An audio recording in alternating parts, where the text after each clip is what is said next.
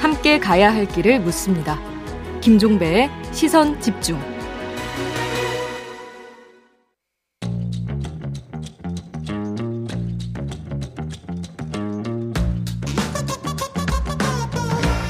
네, 더불어민주당 비대위원이죠 조응천 의원과 함께하는 입센조 시간입니다. 어서 오세요, 의원님. 네, 안녕하세요.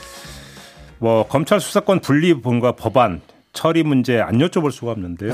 일단 좀 그 소감부터 좀 여쭤보고 싶습니다. 그러니까 특별히 그러니까 남다른 시선으로 아마 분이 보고 계실 것 같은데. 네, 우선 뭐 이거 뭐 기본적인 입장 같습니다. 왜 이렇게 중요한 법을 음. 디데이 정해놓고 음. 또뭐 공청회나 여론 수렴 없이 음. 이렇게 급하게 음. 또 권력기관 간 견제와 균형이 제대로 작동할지 음. 이런 것도 미세하게 좀 따져보지 않고 음. 이렇게 하느냐에 음. 대한 불만, 불안 뭐 이런 것들은 여전하죠. 그렇지만 어쨌든 의장의 중재로 여야가 합의란 걸 하지 않았습니까? 의원총회에서 추인도 다 받았고요. 국회법을 자세히 보시면은 뭐 기한이라든가 안건이라든가 그 여러 가지 절차적으로 제한이 많습니다만은 항상 다만 어떠어떠한 경우는 그러하지 아니하다. 음. 어떤 경우 교섭단체 간 합의가 있을 음. 경우에는 그 모든 것에 우선한 것이 여야 합의입니다. 그게 의회 민주주의의 네, 네 본질이고요. 네, 네. 그래서 저로서도 어쨌든 여야 합의가 있었기 때문에 이제는 뭐 어, 찬성할 수밖에 없는 그런 입장인데 음, 음. 다만 걱정을 하는 부분이 그 선거사범에 대해서 뭐 이해충돌 아니냐. 네네. 네. 또 그것도 일정 부분 잡아 바로 잡았고 네. 뭐 올해 연말까지 예 예. 음. 뭐제 의총에서 나가지고 또 얘기도 했었습니다. 아 그러셨군요. 예, 요 예, 부분은 예, 예, 예. 또 송치 사건 그 검찰 직접 보안 수사에 네. 대해서 단일성, 동일성 이라는 제안이 들어가 가지고 일종의 이제 별건 수사를 허용하느냐 마느냐. 예. 근데 별건 수사는 음. 경찰 송치 사건 가지고 이 문제가 되는 게 아닌데. 그렇지. 원래 잘, 원래는 예, 예, 예. 잘못 짚은 건데. 음. 그래서 이것도 제가 참 문제가 있다 여러 뭐 얘기를 많이 했었고 그래서 사실은 어, 요, 요 요것도 다 문제가 해결이 됐어요 지금. 네, 그 처리가 됐죠 어제. 그러니까 아니, 수정안에 그러니까 담겨 있는 수정안이 있는데 수정안은 아직 올라오지 않았습니다. 음. 예, 그러니까 요 문제도 사실상 해결이 된 겁니다. 네. 그래서 뭐 지금 크게 눈에 거슬리는 것들 그거는 어떻게 보세요? 그러니까 그 검찰의 직접 수사가 가능한 범위를 부패 경제 범죄 중으로 했다가 음. 등으로 이제 다시 원위치 시켰잖아요. 네네네. 근데 제가 그걸 보면서 그때 옛날에 그 의원님이 저희 방송에서 했던 이야기가 기억이 나는데 시행령을 가지고 얼마든지 할 수 있다라는 말씀 그때 하신 적 있잖아요. 네. 근데 다시 이제 최종적으로 등으로 바꿨잖아요. 네. 그러면 다시 시행령에서 이걸 그러니까 확대할 수 있는 여지를 남겨뒀다고 해석할 여지가 있는 거 아닌가요? 어, 그렇죠. 예, 등, 등 이름, 등이면. 근데 원래 그렇죠. 이제 그 민주당은 중이었는데 네. 등으로 바뀐 게 법사위에서 넘어가기 직전에 여야 간의 합의를 뭐 문구 조율을 했던 그 결과라면서요, 그게. 이제 그 자정 무렵 그러니까 다 돼 가지고. 예. 그러면 결국은 시행령을 통해서 이거를 다시 시행령 통해서 우회해서 직접 수사를 확대할 수 있는 여지를 열어줬다 민주당이 이렇게 해석할 수 있는 거 아니에요? 그래도 부패 경, 경제라는 그 카테고리를 뭐 크게 벗어나지 못하니까. 그래도 뭐, 예. 알겠습니다. 그런데 요거는 좀 제가 여쭤보고 싶은데요. 첫째 이제 그 1년 6개월 뒤에는 부패 경제 범죄까지 포함해서 직접 수사를 완전 폐지한다라는 내용이 부칙에 안 담긴 점 하나. 그다음에 두 번째 조금 전에 의원님이 말씀하신 대로 국회의장 중재안에 따르면 사개특위를 설치하고 여기서 중수청 설치 방안을 논의한가 한다 이렇게 지금 돼 있잖아요. 근데 이게 지금 그 부대 의견에 안 담겼다는 보도가 있어요. 근데 물론 사개특위 설치 같은 경우는 뭐 검찰청법이나 형사소송법하고 상관없는 건 알겠는데 그래서 부대 의견에는 다를 수 있는 거 아니냐는 얘기가 있었는데 안 달렸단 말이에요. 이게 그럼 어떻게 처리가 될 수 있는 겁니까 앞으로? 부대 의견 말씀하신 대로 이건 조항에는 못 넣고 담으려면 부대 의견밖에 부대 안 되죠. 없죠. 예, 아 거기 없어요. 저, 그, 없, 대요 예, 그러니까 그, 그것까지 못 봤습니다. 부대 의견이 없다라는 거고, 네. 1년 6개월 페이지 부분은 부칙에 담길 수 있는데 빠졌다라는 거고, 이건 어떻게 봐야 되는 겁니까? 1년 6개월 이후에는 이걸 없앤다. 저, 저, 저, 음. 저 직접 수사권을 아예 폐지한다. 근데 그렇게 되면은 말 그대로 이 수사권의 증발이라는 것이 일어날 수가 있는데 그러니까 예, 그거는 어쨌든 중수청이 생기면서 이게 저 없애는 걸로 이렇게 대체가 돼야 되니까 바로 그 점이죠. 제가 한번 그래서 다시 총괄해서 질문 드리고 싶은 게 자, 그 중수청 설치 방안, 사개특위 설치 방안은 부대 의견에 없으니까 나중에 보니 운영위원회에서 한다. 이래서 이렇게 가정이 가능하지만 만약에 거기서 실종되어 버린다고 가정을 해보죠. 음. 이런 상태에서 1년 6개월 폐지 부칙 조항도 없게 된다면 음. 경우에 따라서는 이게 전부 다이그 허공을 붕 떠버려서 없던 일이 될 수도 가능성도 있다는 이야기가 되는 거 아닙니까? 제가 의총해 가지고 음. 그런 얘기를 했었어요. 음. 우리가 중수청 이거 빨리 만들자. 음. 자꾸 독촉하는 게 웃을 수가 있다. 저번에도 음, 음. 여기 저 나와가지고 말씀드렸듯이 중수청이란 게 음. 우리가 여당일 때 그러니까 한동훈 법무장관이 주도할 수 있다. 이 점을 강조하시는 거죠. 그러니까 지금. 그게 칼자루를 우리가 지고 있는 게 아니다. 우린 칼끝이다 이제는. 음, 음. 근데 그거 자꾸 만들자고 독촉하는 게 이게 뭐냐. 예. 그러니까 아, 조금 비틀어 가지고 말씀드리면 예.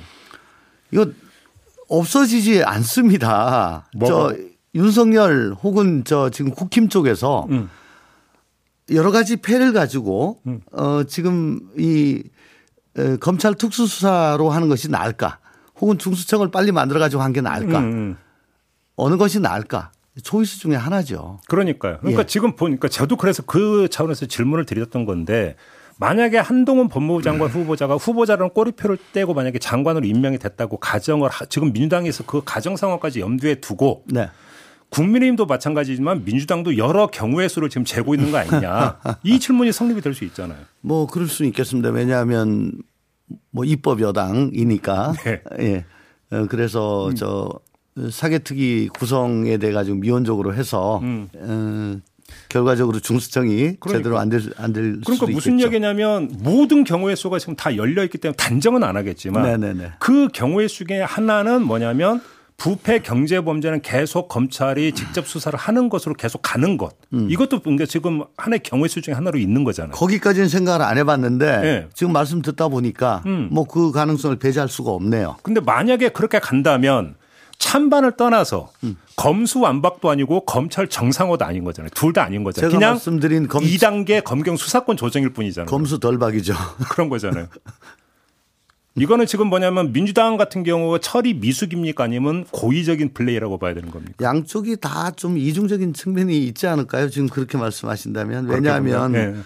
국민의 힘이 음. 저렇게 합의해 놓고서 또 하루 만에 번복을 하고 네네네. 네, 네. 또 권성동 대표가 저렇게 어, 당내에서 곤욕을 치르는 듯한 모습을 보여주는 것이 그런데 또 법사에 와서 또 심해 또 합의는 했잖아요. 예. 저, 저게 저 말하자면은 네. 저는 그렇게 생각합니다. 음. 모든 시선이 이 검수완박적으로 또 다시 쏠리게 함으로써 네. 예를 들면은 지금 청문회가 좀 순탄하지 않을 거 아니에요. 뒷전으로 밀려버렸죠 지금. 그죠? 네. 관심의 뒷전으로 밀려버렸죠. 네. 청문회가 굉장히 음. 순탄하지 않을 음, 것 같은데 음. 저잘 안 보이고 음. 그다음에 공천도 자세히 뜯어보시면 국민의힘 공천도 참 저 음, 예. 이상합니다. 좀 예, 여러 예. 가지로. 예. 음 그리고 또 인수위가 이제 절반을 넘어가지고 종반전으로 가는데 음. 기억나는 게 뭐가 있습니까? 아, 예. 용산 이전 외에는 뭐 별로 기전 기억나는 게 없어요. 음. 아마 역대 인수위 중에는 가장 보따리가 적은 인수위 아닌가 싶은데 네. 이제 목전에 지방선거는 다가왔고 네.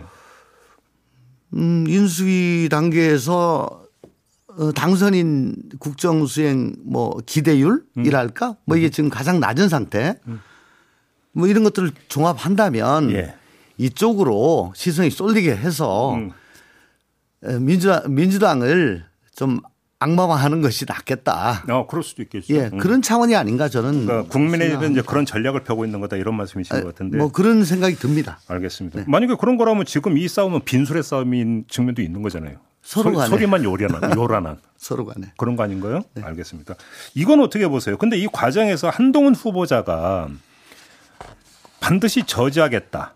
현장을 책임질 법무장관 후보자가 몸살이고 침묵하는 건 직업윤리와 양심의 문제다. 이런 말을 했다고 하는데 어떻게 평가하십니까? 어떻게 저지하죠? 이거 통과된 될 5월 3일까지는 아직 그분이 장관이 아니고 후보자인데 예. 어떻게 저지합니까? 예. 네. 본회의장 와가지고 뭐 필리버스터 할 수 있는 것도 아니고 음흠. 통상의 국무위원 후보자한테 마이크 들이대면 다소곳이 네. 청문회장에서 말씀드리겠습니다. 어, 그렇죠. 그렇죠. 라고 하는 것만 저희들이 네. 뭐 일상적으로 봐오다가 음.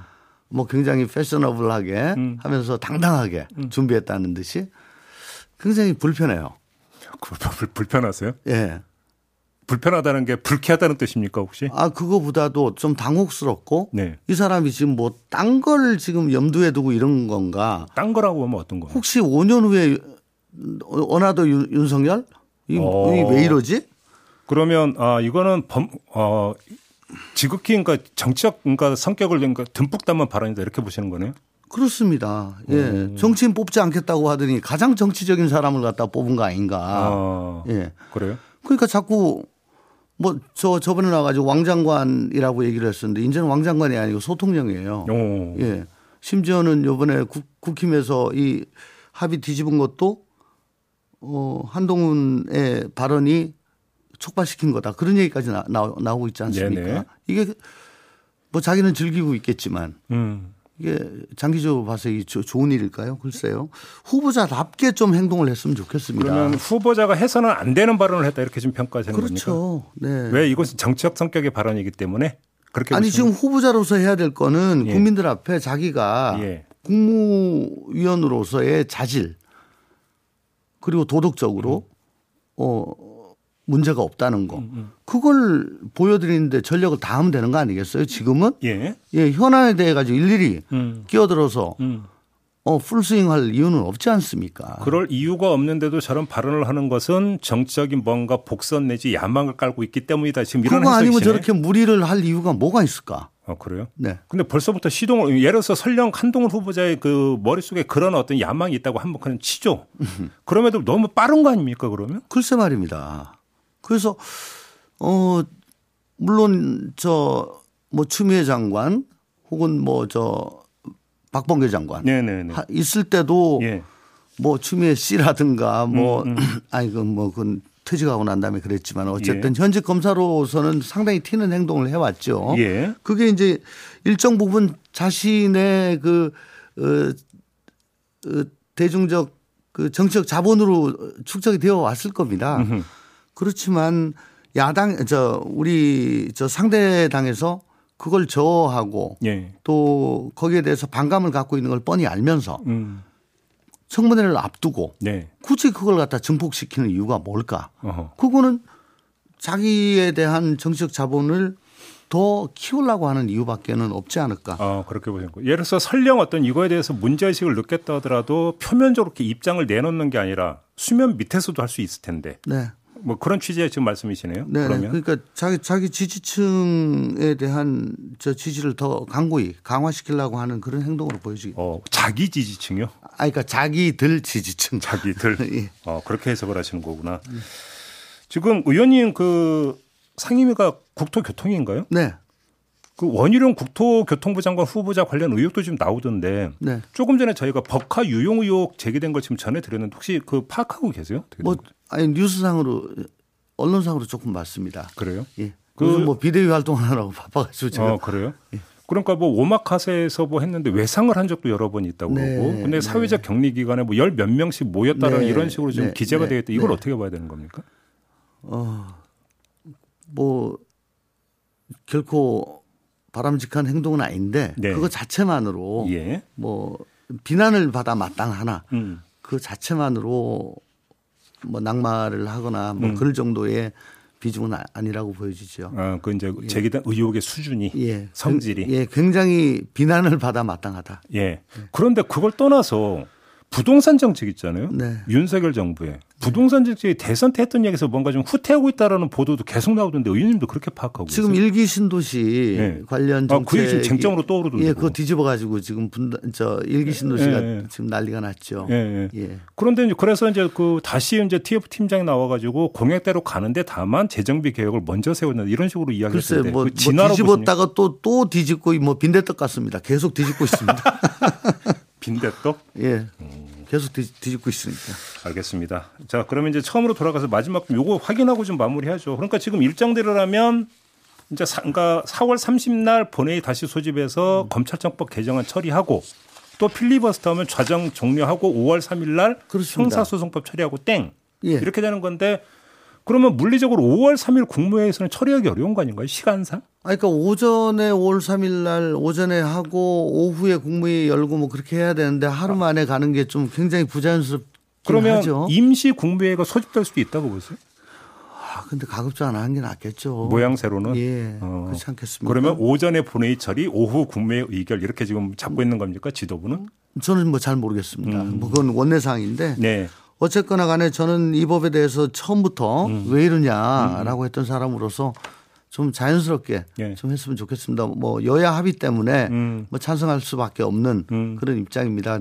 어저께 뭐 저 봐라 또 저 반대 안 하고 또 찬성하는 데라는 뭐 야유는 엄청 들었습니다만 아 당원들로부터 뭐 예, 뭐 예, 저는 뭐 그래도 예. 어, 의회 주의자이기 때문에 음. 그리고 또 많이 예. 어, 문제 조항을 고치는데 제가 노력을 했다는 말씀 드립니다. 아, 알겠습니다. 네. 자 이렇게 마무리할게요. 고맙습니다, 의원님. 네, 수고하십시오. 네, 민주당 조홍천 의원과 함께했습니다. 날카롭게 묻고 객관적으로 묻고 한 번 더 묻습니다. 김종배의 시선 집중.